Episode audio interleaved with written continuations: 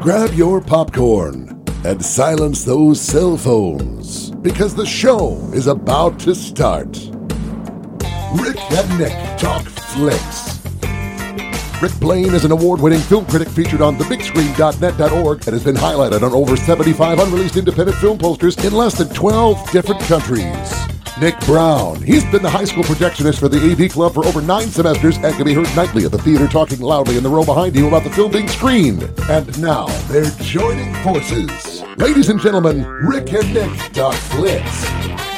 Ah, summertime is definitely here, and it means it's a great time to go catch a movie, or in our case, talk about the movies. Welcome back for Rick and Nick Talk Flicks. We're glad to be with you again today.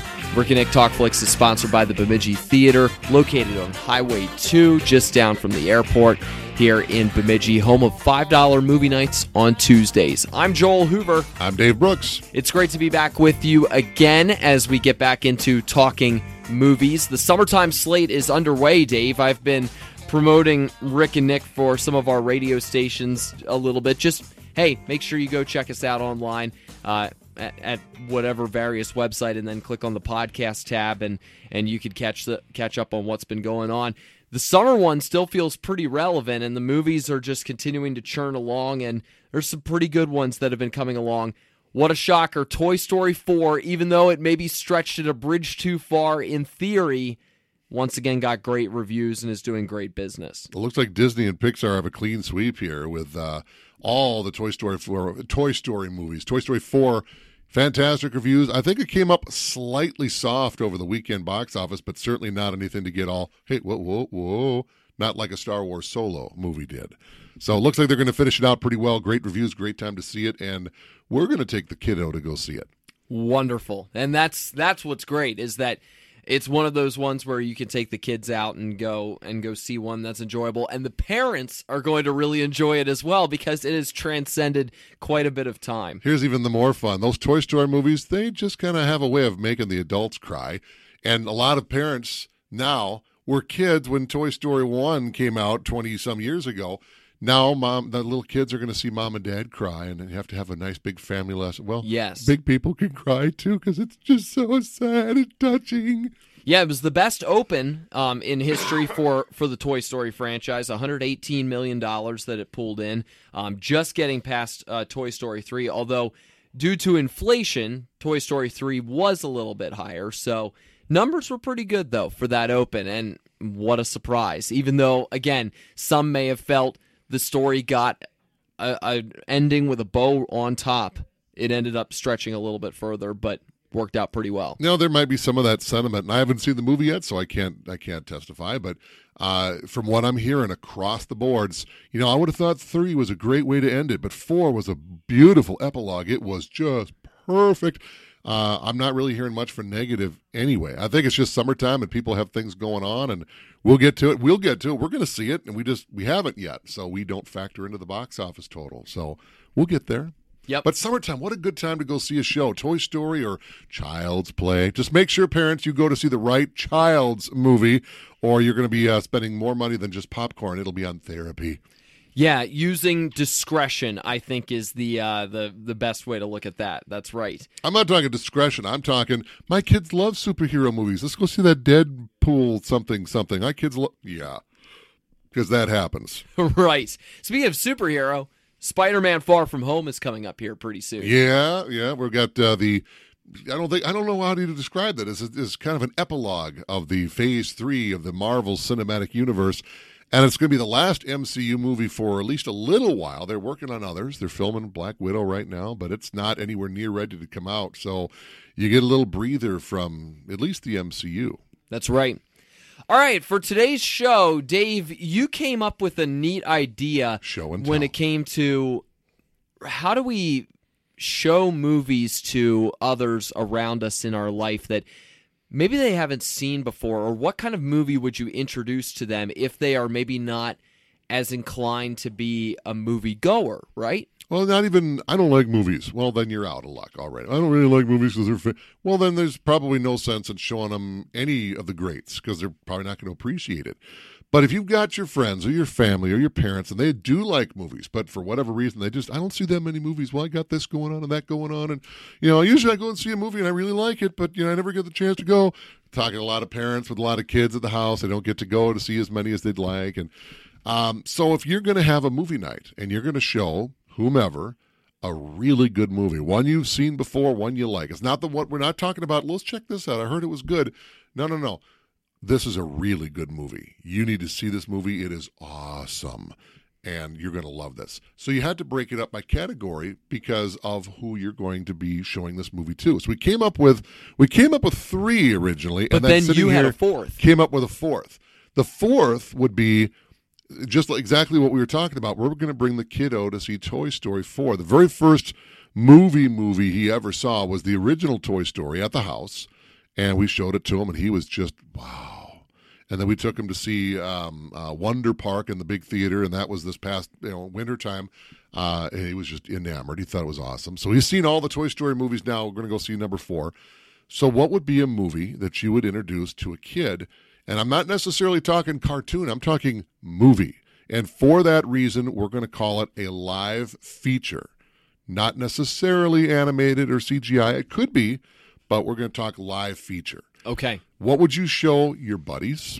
What would you show your significant other? So basically, what's a really good date movie and you know it? And what movie would you show your parents? Because parents don't always want. I don't want exploding and aliens and, and, and nudity. You know, I just want to watch something that makes me think. And so, okay, here's something that the parents might appreciate. So those are the four categories. What would you show your buddies, your friends, your parents, and your kid? I think this is a good question as you and I are going to be answering this throughout the course of this episode. I do think this is a good question that for the listener, be thinking about how you in particular would answer this because Dave and I are going to throw out our own ideas. We're going to throw out things that really appeal to, to us. us that we think would have some appeal to the friends around us. Try to do the same for yourself. You know, try to figure out for yourself what fits the mold for me? What fits the mold for me and for my friends when it comes to these categories? Because this isn't you know th- this isn't trying to throw out ideas that that maybe you'll take. Maybe some of these do work for you, but maybe some of our reasoning and our logic start turning the gears on some ideas for yourself. At the very least, it's going to suggest a movie that maybe you haven't seen, or you know what, that is a good movie. I heard that was a good movie. I'm going to take a look at this. Yeah. If that's all that it does, that's fine too. But it's also about, you know, some of the reasonings behind why. You know, why would I suggest this is a good movie? And sometimes it relates to the movie itself. Sometimes it relates to the people you're going to show this movie to and knowing your parents, for example. My parents kind of like movies about this and like this. Here's one I know they haven't seen. And I think they would love it because they lived through this historical event or whatever the case. And this is a movie about that historical event. That's kind of where we're going to come from. So we're going to talk the movies, we'll talk the people a little bit, but also the why. Why are we going to do this particular movie? What's so good about it? Yes. All right, Dave, which category should we lead off with? You know, I hit it hit me this morning about kids, and I was just thinking about it, so it's kind of fresh in my brain. I'll start with kids. Okay. Now I've got a kiddo; he's three. Like I said, he's seen uh, the first three Toy Story movies, first two Toy Story movies. We haven't seen the third one yet. We're going to watch that at the house, and then we'll go see four. Probably why we haven't seen it yet. So he's getting to the point, and I remember the very first movie I ever saw, but I don't remember seeing it because I was nine months old, and that was the original Star Wars when it came out. So I remember between when Star Wars was re-released, when the Empire Strikes Back came out, I remember seeing it then, and that's the, one of the first I remember. But I also remember seeing what is going to be my pick, which was E.T., the extraterrestrial. Oh, good choice. E.T. is a great movie for kids because it's got everything, and one of the things that you really want to grab with those kids is that sense of wonder. You got Spielberg. I will put it this way too. I I'm a, I'm a very privileged, I believe, and this is probably a biased opinion, but I think the era that I grew up in is amongst the most special little windows in the era of kiddom because there was such a sense of wonder then. Like you wouldn't believe, the Star Wars movies were coming out. There was no trilogy yet. They were making the trilogy. I don't know one kid that wasn't running around with a lightsaber or a Millennium Falcon or something or a Voltron toy or I mean the Transformers. It was everywhere. Nowadays, you look around, and I'm not criticizing. I'm just saying there's something different here. Well, there's not as much imagination. Yes, that's there's what I not as much imagination. It's all about the realism piece as well as the uh, the virtual reality piece that, that Well, yeah. seems to exist, and those two things have kind of squashed what used to be a very natural imagination that would come through. And I, I think you're right, Dave. The time of movies that you are talking about, that late '70s going into the '80s, there was this aura of imagination that existed. if you've seen Stranger Things, it's a perfect analogy because it's set right in that window. You've got you've got some amazing pop culture. You've got the rise of what would become some digital things that I think have kind of taken over now and again. I mean, you could go home and play some video games, or you could go out into that little patch of woods behind your house, and it's not a little patch of woods. It is the forest of doom. I mean, it's whatever you wanted it to be and it was such a great cry. It, there's a there's a term now for between the Generation X and the baby boomers, the Xennials, which they put in in between. It's sort of like a sub generation in between. It's the back end of Gen X and the first part of the Millennials, and they were kind of in that the end of the analog, the beginning of the digital, and it was just a perfect moment. And that was where I came up from. And you got the rise of Spielberg and all the. St- I mean, think about his early work the first 10 years of Spielberg. I mean, um, think about it. And Star Wars. And I mean, you got fantasy adventures. That movie in itself, though, E.T., has got everything. It's really interesting. You got an alien, you've got a little boy, you've got deep themes here that will reach beyond anything because it grabbed me to this day. And I probably should admit it, but I will. E.T. can still to this day make me cry. And That's uh, wonderful, or at least tear. I mean, I'm not not like ugly cry, like Tear up. I mean, not that, but uh, Yes. you know, you're sitting there with Daddy. What's wrong with your face? Uh, it's okay. I just got a bug in my eye. You know that kind of thing. Yes. But uh, it's got a sense of wonder. It's got a sense of adventure. It's also got a sense of fear about it. And I was such a fan of Halloween movies. I don't mean the series. I mean like Halloween, this holiday. I like spooky things. And so things, whether it was the foreboding scientists who were kind of the bad guys, you know, the antagonists anyway, we're trying to get this alien and study him and dice him up and whatever. You don't want those bad old men to get a hold of ET. We got to get ET home. So you got that sense and it all pays off in the end and it all works out and it's beautiful, it's touching and uh, it's a fantastic movie. It's and it's one of those movies where even though it's scary and there are some moments that Mike, you know, but at the end it's okay. It's a safe hug and kids loved it. Maybe slightly traumatized, but tell me a bedtime story about when you fall when you're rocking in your cradle in a tree when the branch when the branch breaks, the bough falls, and you're left to the alligators below. I don't know, something like that. There's always some form of you know bedtime story about the big bad wolf that's going to give kids a little. But there's something about that that's kind of intoxicating. It's got its lesson. It's maybe a you know if you really want to go for a far reach, strangers. It's a lesson about strangers. Don't trust the strangers. You know, there's always something about that movie that you can find for whatever it is you're looking for, and you'll find it, and it will be good. E.T. the Extraterrestrial, awesome first movie for a kid, You are a product of your time, Dave. and It it's very defi- theatrical. It shows. It's Yep. very theatrical. it's a fantastic movie. I'm trying to remember when was the last time I saw that movie. It's been a while. Maybe it's time to to br- bring it out, brush off the dust, and I, I think I'm going to wait. again. I'm going to wait. because it's been a while for me too. And I was just thinking about that the other week. I'm gonna wait. I see. Right now, it's Toy Story for the kiddo.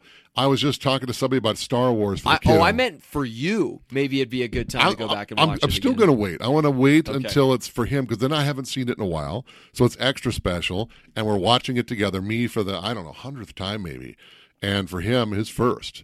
And it'll be one of the first movies he'll see that is live action and not a cartoon. Now, he's got at least a year. He'll be four. Yeah. And that's going to be on the young side, but he'll be roughly as old as what was Drew Barrymore when they filmed that movie as Gertie. She had to be about four or five, maybe, not that old. So to get her in the movie, to get him to watch a movie about that age when he's four, maybe five at the latest, would be a great time to introduce it because I would have been about five ish or so when the movie came out. somewhere where it's memorable, right? Yeah. where it sticks. Yeah. Well, you're you're thinking about when you were there and who was there to see you. I remember Jimmy Landon was there to watch us, and he was two years younger than me. I was five; he would have been three, and he saw it then, and he was fine with it. He loved it. He thought it was a great movie. So if it worked for Jimmy Landon, it'll work for my little dude. And same with Star Wars. Maybe another year, but there's some things Yeah. there too. But it's yeah, it'll be a great one to show them. But parents, you gotta you know use your judgment. You know your kid. And my kid loves. There's a cartoon he loves. It's got a little monster that pops up on occasion, the Frodarg, and to him, it's it's he's cool and it's his favorite episode of the whole thing. He loves Scooby Doo with the monsters and things. So this would be right up his alley. See what I love about this this podcast and with the way that we approach a question like this is that you and I have different ways of approaching it and looking at it. And I think it's cool because it, it takes on very different kinds of answers that come.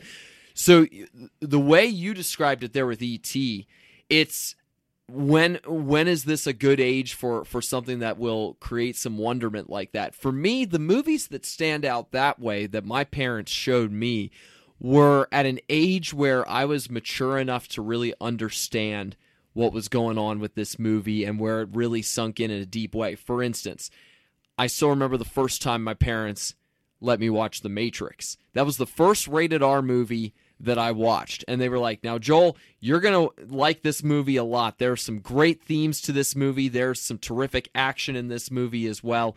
And that was our first time stepping into rated R. So it was, but it stuck. Like that was a memorable moment, like a wow kind of moment. This is a wow kind of movie that that is really is really hitting home with with some of the cool themes that came with it as well as like, sidebar here. I suggested showing kids et Hoove is going straight to the r. He's going right to the jugular Right.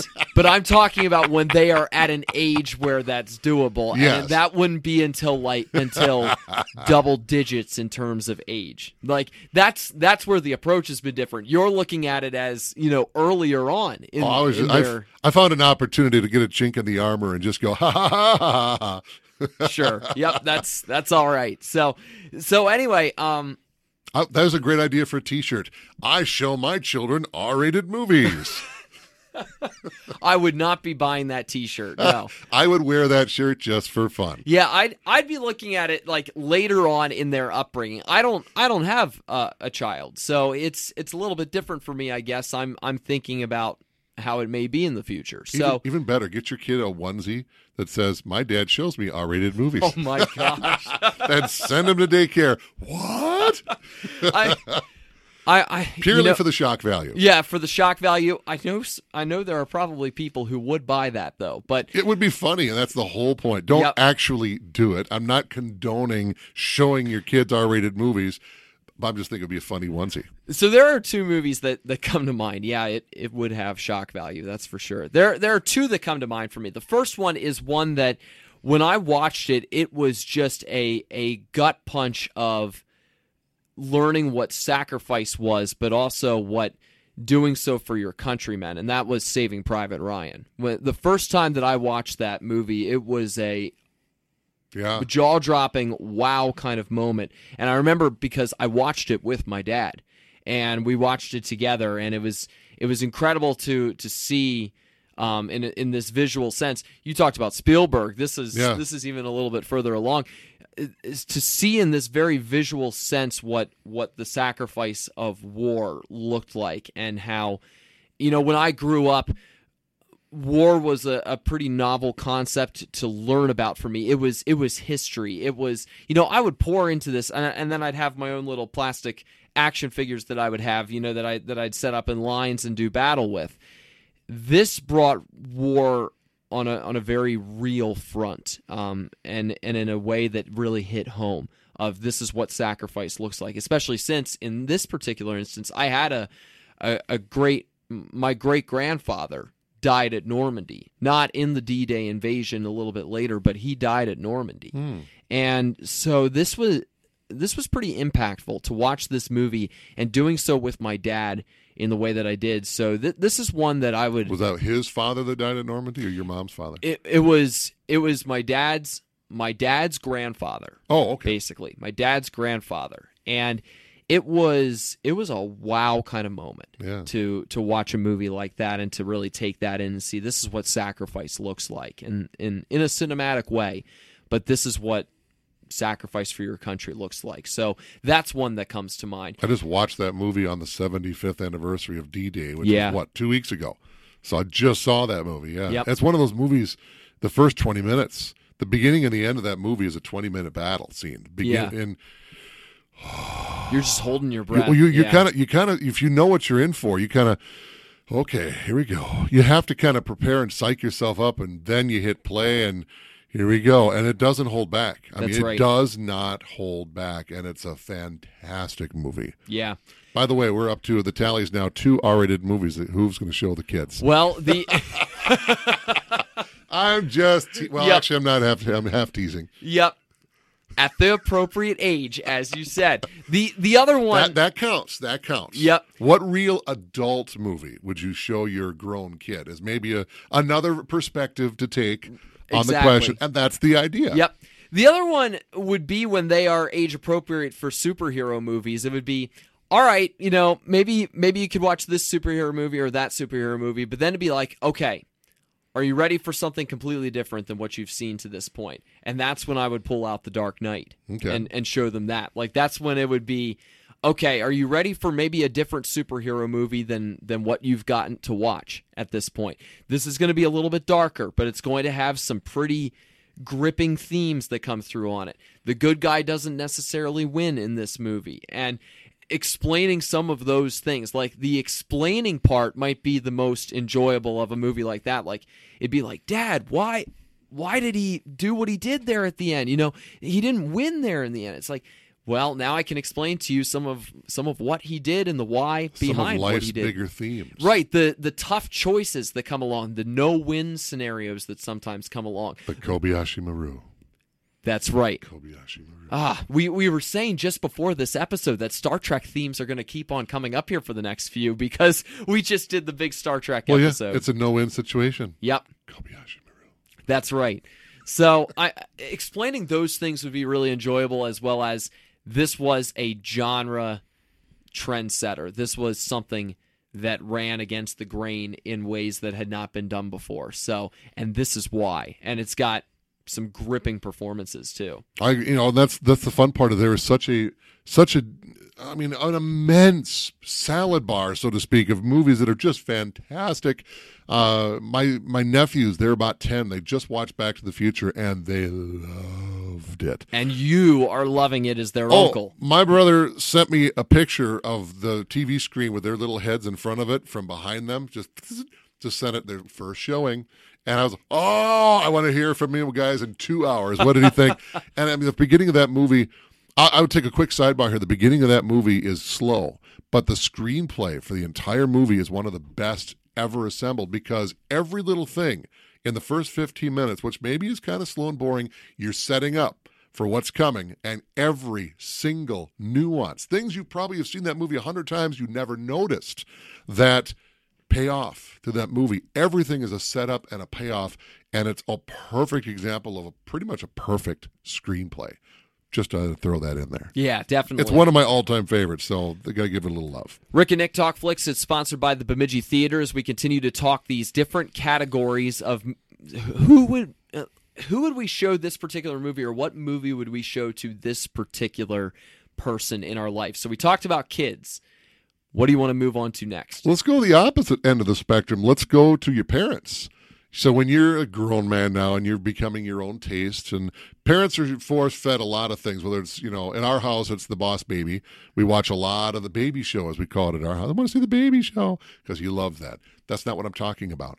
When you become um, a, a grown person enough to the point that you've got a more sophisticated palate and you're in college or later, mom, dad, did you ever see such and such? No. Uh, One that comes to my list is a really good Ron Howard movie called Frost Nixon. It's based on a true event that is an aftermath of Watergate. So the background of that, you know, all about Watergate and what happened, and you know, Nixon was probably going to be the at the time the second president to be impeached, which kind of relevant is kind of relevant in today's culture too. But instead, he resigned, and then immediately after, Vice President Ford became president, he pardoned Nixon. So there was, for a lot of the country, really no closure. Here's a guy that did do what he did. He did break the lives. Probably, you know, he was going to be impeached. Probably would have been removed, and very well could have faced charges after his presidential life. But the bad guy got away, so to speak, to use a term. He got, you know, kind of like the end of The Dark Knight. You know, not quite the fate that the Joker had, but he got away. So now here's this Australian talk show host that said, I'd love to get an interview with Nixon, who's trying to find his way back into the political realm. So here's this puff piece entertainment reporter going to go talk to a hard boiled politician like Nixon, basically try to get him to apologize. And he's got people on the crew that are looking for the entertainment value, some people on his crew that really want to, hey, this guy wronged the country. I want to hear something back. And the kind of cat and mouse between the two of them. It's it's not necessarily a heavy movie, but it definitely has its moments of heaviness. And for those of you that are familiar with the incident, it was a it was a mini series that aired, or a series of these shows that aired that showed it. It was four days of taping, kind of edited down, where Nixon all but acknowledged, "Yes, I broke the law," and he said some remarkable quotes. It's not illegal when the president does it. Wait, what? What did what did you say? Wow. The yep. And these are things that you know he just kind of caught him off guard that this puff piece journalist got him. And while Nixon never did time or he was put away, his political career was over. And any hope that he was going to come back, this sealed the door on that forever. He became sort of an elder statesman in his later years. But the movie about it is a really, really cool, very true to life um, looking into the history behind it and the, how actual is it. Um, some things you'll know that you know you have no idea who actually said what, but this would probably be a fairly close approximation. Yeah. But you know the, the the guts of this movie is absolutely true, and a lot of the events absolutely true. And it's one of those movies you could look at as an accurate enough history lesson. It's a very good movie. My parents had lived through Watergate. Watergate was a little before my time. It did very well critically too. I Yes, it recall. did. Yep. did very good. It's one of those movies that when it comes out, and if you don't want to see explosions and aliens, and you want to see a good movie with substance, like The Post, another Spielberg movie, we might as well keep a theme here. Uh, it's in that vein, and it's even in today's issues, and without getting too political, it's it's relevant to today, and The Post as well. So, Yeah. I, Frost Nixon would be one. My parents would sit there riveted. They would love a movie like that. Yeah, it really depends, I think, on the movie selection that your parents have or have not seen. Because there are some older movies, I think, that maybe maybe your parents didn't get a chance to to see, but maybe you've gotten a chance to see it, and it goes, "Hey, this is from an era in time that."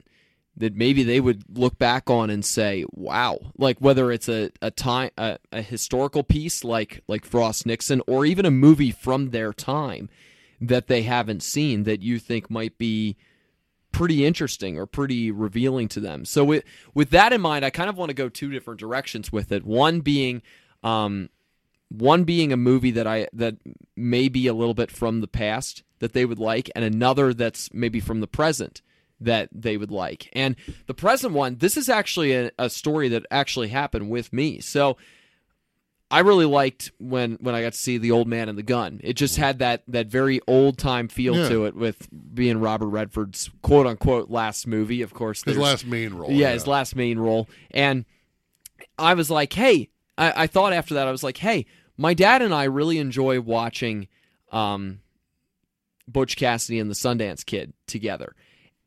I think he might enjoy seeing seeing this. So I passed it on to to my parents and we're like, "Hey, I've got a movie recommendation for you guys. Check out The Old Man and the Gun sometime. It's got this this really cool old feel to it, and I think the two of you would would like this. You know, just a simple uh, a very simple story. It's got it- it's got an older type of feel to it and I think you'll you'll appreciate it and you'll like it. So there's a present day example. A past example is actually another Redford movie funny enough. And you're you're talking about the political side of things. It's uh, the reason I say this is that it feels as relevant today as it did then, and that's the candidate. Oh, I thought you were going to go all the president's men. I was like, oh, oh, oh, okay. well, you know, you you could go that route, No, but you're not. You're not wrong. the candidate is is so fascinating, and I don't think my parents have seen it. It's such a fascinating movie because I think this is one that if your parents haven't seen it, you can show it to them, and they'll and if they're of that time and era, they'll go. That's as real then as it is today, and and it's as real today as it was then. Yeah. This it it seems to transcend time as a movie as far as this is how politics in America seems to go. And it I still remember seeing it for the first time when when I watched it on TCM and it I was just blown away. I was like this is what happens. This is this is so realistic as far as like you know, a, a, whole lot of, you know, people changing who they are in the midst of this campaign. And it's all about can I get the votes and doing whatever means necessary to get the votes and along party lines and changing who you are. And then it's like, now what? So I, I think it transcends time that way. And if your parents haven't seen it, I think that's a cool one to flip back and to say, you're going to be blown away by this. You know, and there's something else podcasts are generally listened to by younger audiences. You don't get the older folks per se going for podcasts. I'm not saying nobody does, but clearly the numbers are heavily skewed toward the young. You know, one of the nice things to think about is just because this movie is in the last five years doesn't mean that's the only movies worth seeing. Go back, go look at things. And I don't just my my era of where I think some of the best were we've already talked about. You know, the late '70s to the '80s and early '90s in particular, I think are just absolutely rich but go further back. Have you guys ever seen West uh, West Side Story? Another Spielberg reference because yeah. that's his next movie. He's doing a remake of it. Sound of Music. Have you ever seen?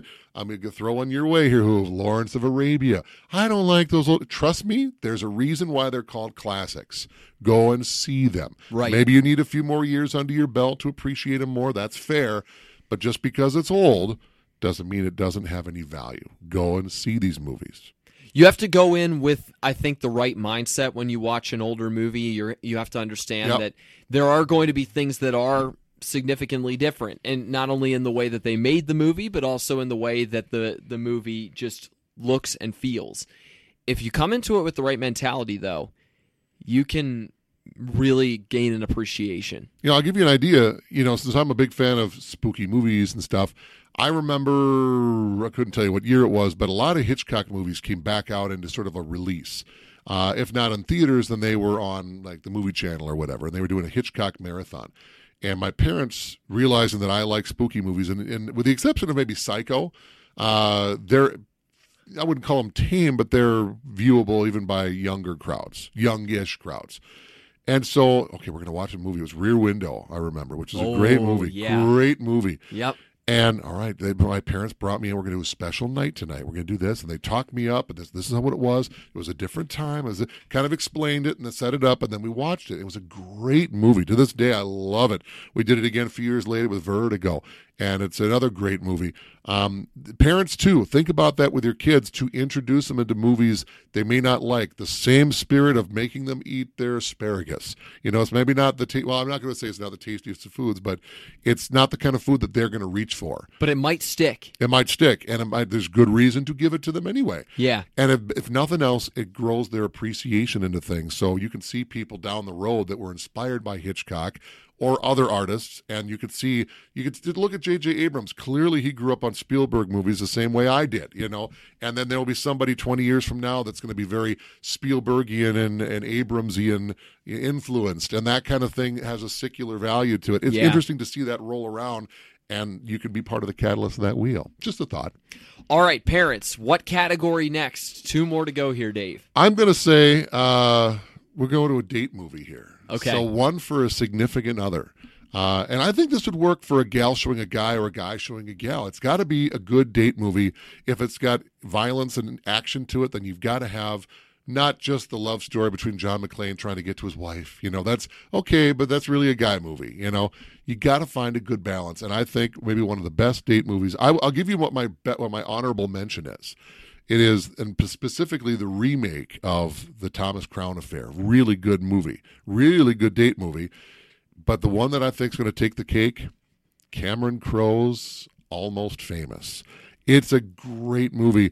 And I didn't grow up in the early 70s when you get the classic rock music at its height and you got the lights. So basically, if you haven't seen the movie, there's a fictional band called Stillwater, very much in the vein of like the Allman Brothers. It'd be a similar sounding kind of band.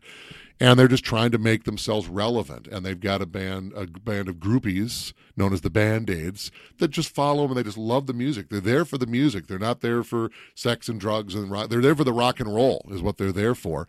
And there's this young journalist that is actually, if you know the behind the scenes, is almost somewhat autobiographical of Cameron Crowe himself. He worked for Rolling Stone magazine when he was a kid and did follow some of the bands, namely Pete Townshend. And Pete Townshend actually works on the movie, wrote some of the songs in the genre of the early 70s. Wow. And uh, and it was it's a fantastic movie. By the time the movie's over, you feel like you've just gone on tour with the Allman Brother type band with Stillwater. It's a great movie. It's I would classify it as a dramedy. It's it's funny but it's not a comedy. It's got a lot of drama, but it's not a drama. It's that dramedy. It's a great coming of age.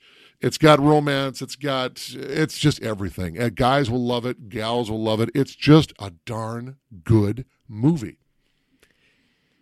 And it's got a lot of music, obviously. Too. Well, yeah, Yeah. You've got uh, and there's the appeal, like like you're talking about. I I didn't even think about that. Like you really had had me thinking there as you were talking about that. Having that broad appeal that way, when if you can find a, a romantic movie that is able to do that, it's really helpful. what the movie really is is a love letter. And if you know Cameron Crowe movies, Say Anything, Jerry Maguire, uh, there you go. There's there's a couple of the big ones. Um, did I say Say Anything? Because that's a good one. This is such a love letter to that genre, to that time. It looks like it was filmed in 1973, I think is when the movie's set, something like that. So you've got the classic rock feel. You've got the guys that are in the band. You've got Kate Hudson in a breakout role as one of the band aids.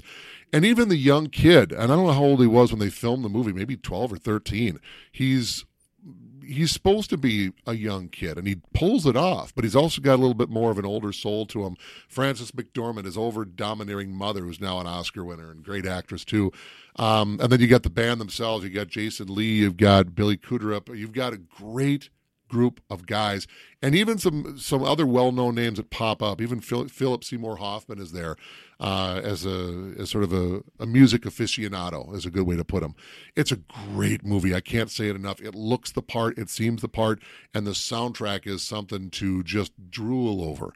Uh, whether it's original music made for the movie or other song. There's a song that I discovered because of that movie. I thought it was Led Zeppelin until I looked closer. It's the Beach Boys, but it's almost like psychedelic What? rock. It was their answer to the Beatles' White Album, and you're like, "What is this?"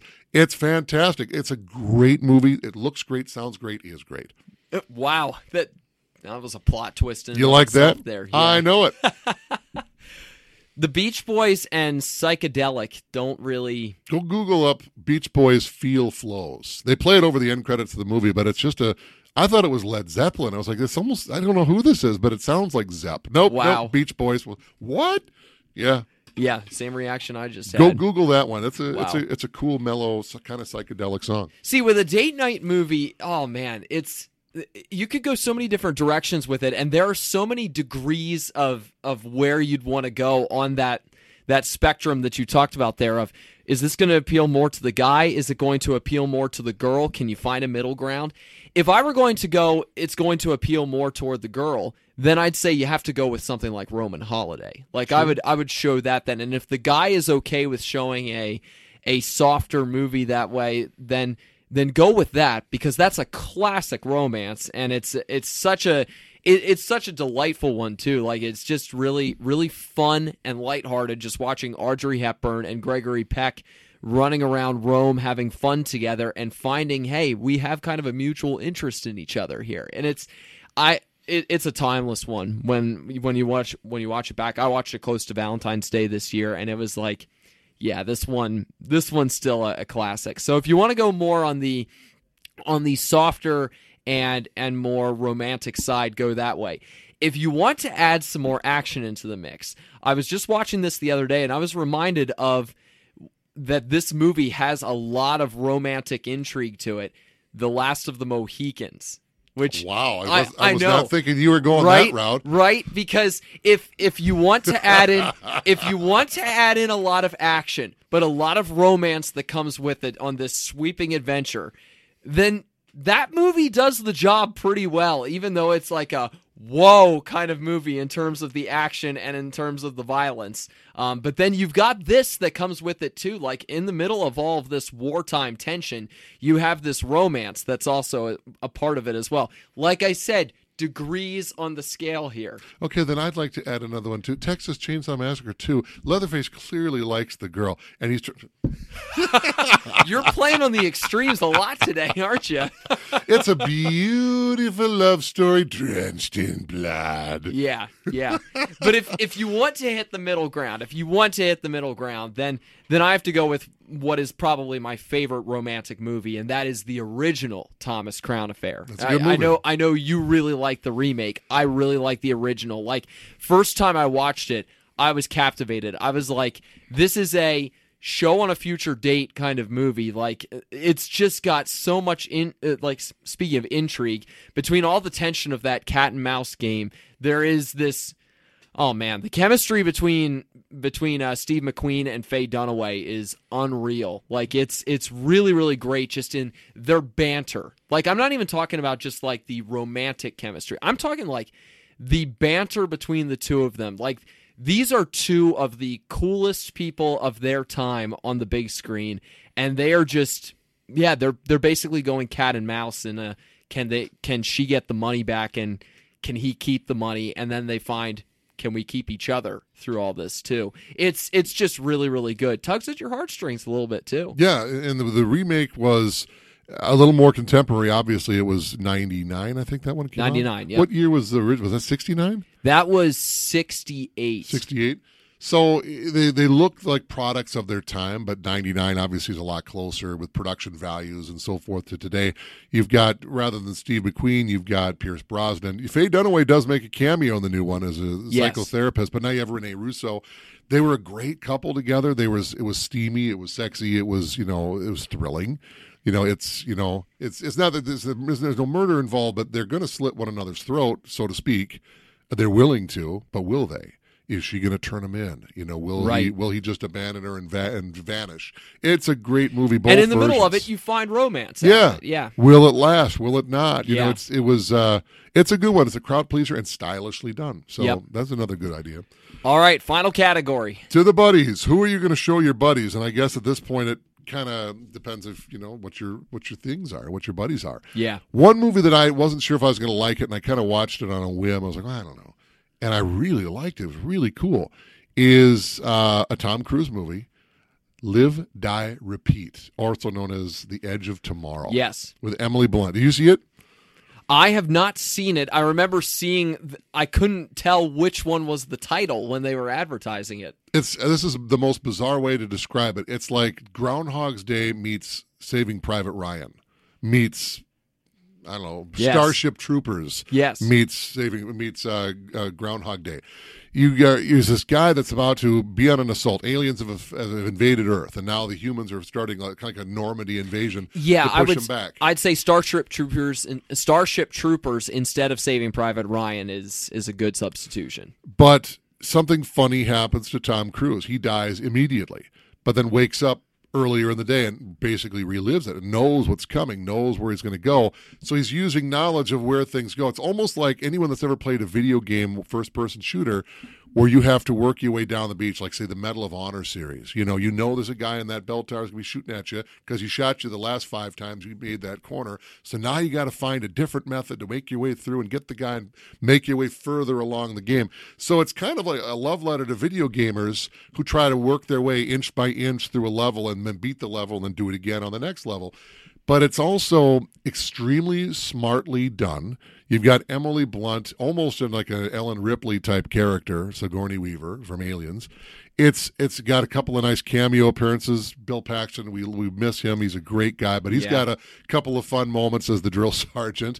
Uh, it's a great movie, and and then you get to the point where it you know you don't know what's going to happen anymore. You know we've, we've never gotten this far before. I have no idea. And you can you can you beat this war and do this with the with the knowledge of the future? And it's a fantastic movie, very well done. Uh, I think it's a Liman movie, and there's talk about a sequel. They might do a sequel. So it could be interesting, but it's a really good movie. And I'm not, not everyone's a Tom Cruise fan, um, and I'm really not either. The thing is that Tom Cruise happens to show up in a lot of really good movies.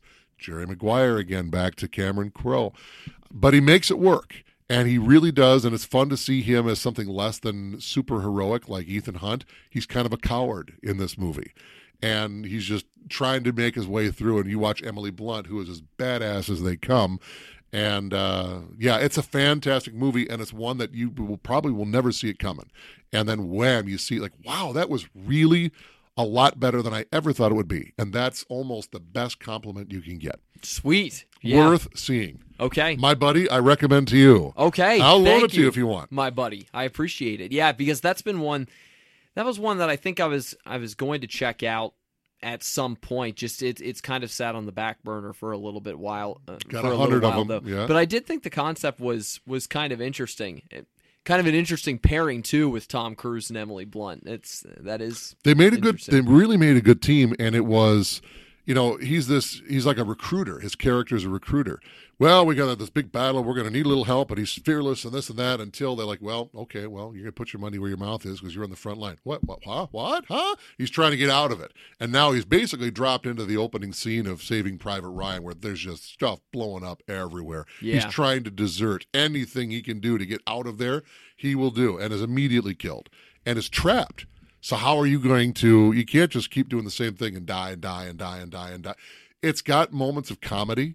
It's got a lot of action. It's got a good story and even some good themes to it. It's a fantastic movie that it, the way it looks is just some random alien explodes them, shoot 'em up, but it's got a whole lot more that you probably didn't see in the marketing because they don't think they marketed it well, including the title. They were going to call it Live, Die, Repeat. No, what does that mean? Let's change it. So Edge of Tomorrow is what they call it. It was dumb to the point now Yeah. where it almost has both titles. yeah, it does. Like, It's it's only it's the only movie I can think of. Well, maybe not like The Road Warrior, Mad Max Two, that has different titles depending on who's talking about it. yeah, Mad Max 2 definitely two different Only in the there. U.S. is Yep. it called The Road Warrior. Everywhere else, it's Mad Max Two. So it's it's one of those. But they just couldn't figure out what to do with this movie, and hence the title problems and the marketing problems. And I don't think the movie did fantastic at the box office, but watch it, and it's a different story. So there you go, my buddies. Oh man, my buddies. Ah, You got to tell the one story about when you did surprise secret movie night. that's right. Yes, because I've got a, another prime is another great movie. Yeah, I I showed um actually with my with my young adult church group, we were doing a, a vote on a movie that we were going to watch together, and I lobbied really hard for this movie, really really hard. Not a lot of people had seen it. It ended up losing out to Captain America, the first Avenger. They they decided See? to go the superhero See? route. So I was like, okay, yeah, I, Captain America. I love the Oh, movie. great movie. But I wanted to show something that was different, something that maybe people hadn't seen. Second time that we showed a movie, they were like, hey, why don't we go back and watch this one? Because it lost in a pretty close vote the last time around. So then I got to show everybody that thing you do. And watching people's faces during that movie was awesome because this was a movie that had flown under the radar in the 90s. And I know we you and I have talked about it before, but it flew under the radar.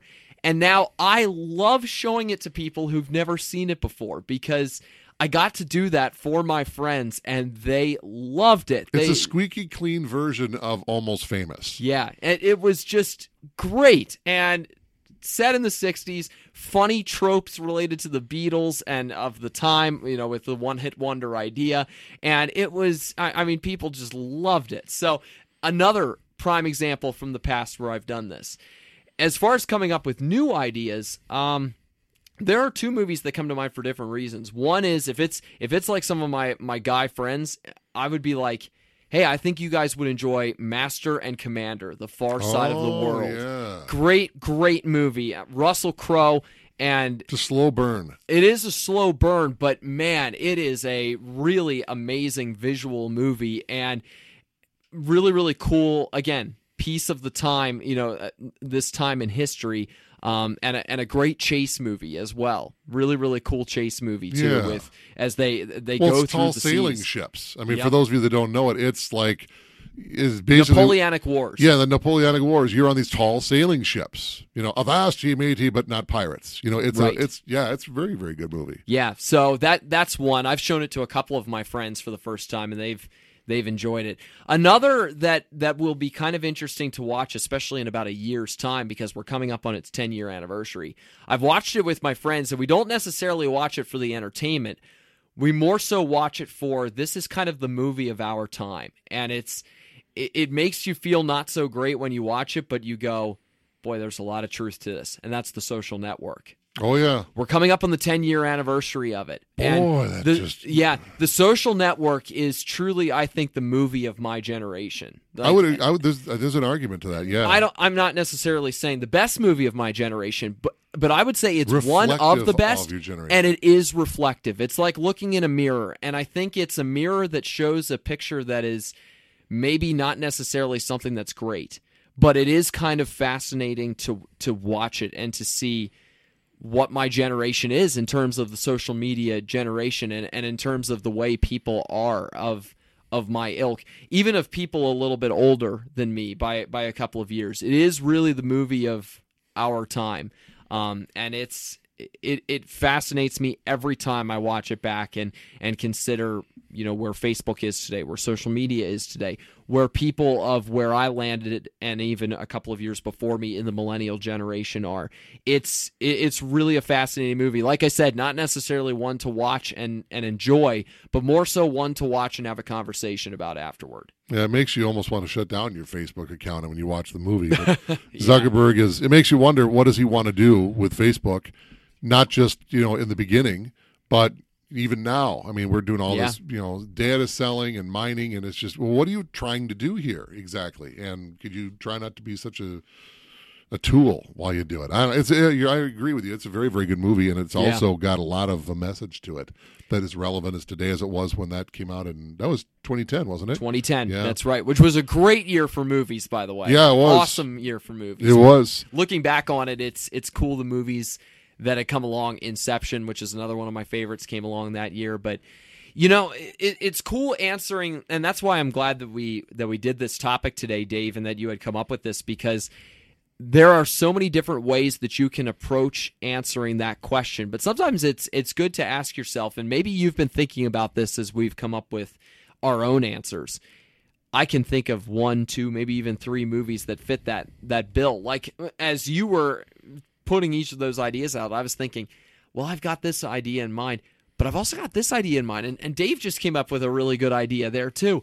It's cool when you've got something like this because it's different for each couple. You know, if you're showing it to your significant other, it's different for your family if you're showing it to your kids. It's different if if you've got a certain type of friend group that that you hang out with, um, with the kind of movie that they like to to take in.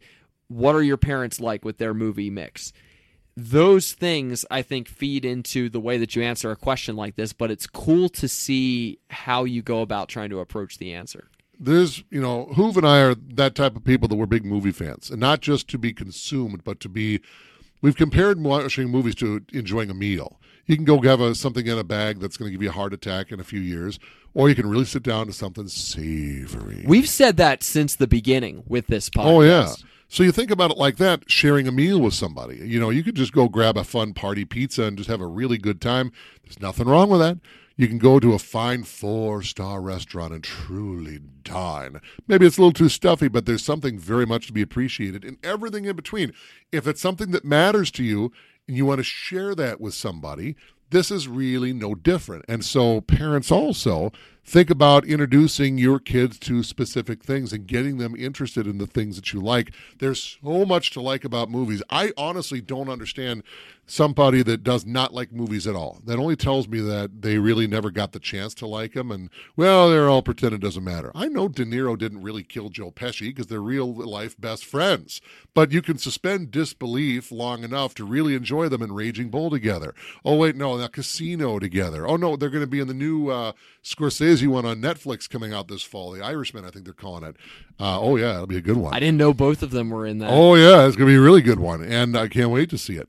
Uh, go show them these things. Show them the new things that are going to get their sense of wonder. Show them things from the past. And by goodness, I think one of the best era of movies is the ones I grew up in, and that's now the past. But look how relevant it is even now. So get them excited, get them into it, and show your friends, share your parents, show everybody the things that excite you and motivate you, and and get you your sense of wonder, and it can become infectious.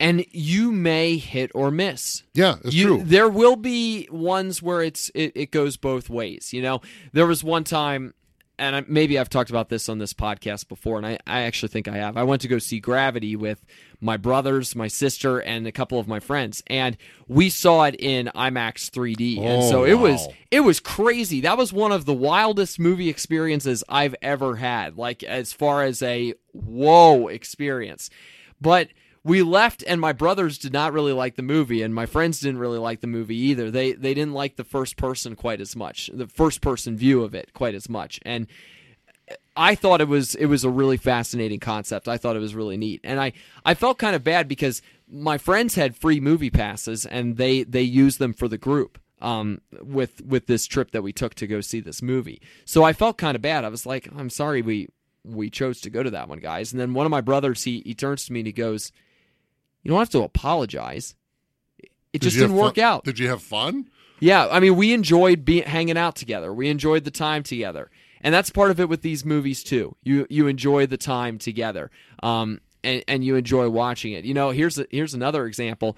I was watching Rocky the other the other day with some friends of mine, and some of them had not seen Rocky before, and But yet they're watching Creed. They don't know the. Well, who is this Apollo guy? What? Well, we talked about that a little bit. Yeah, but we we were watching we were watching the original Rocky and as we were watching it, some of my friends were talking a lot during the movie, and I, I I'm a kind of person who likes to Oh. watch and not have talking be in the mix. And at one point, somebody said, "I can't really tell what they're saying." Like dialogue was a little bit tough to tell, because you're talking. and I had had about enough, and I turned and went, maybe we could figure out the dialogue if people weren't talking so much. And there was some of my friends, their reactions were, were classic, like, whoa. And, and I felt a little bit bad after that.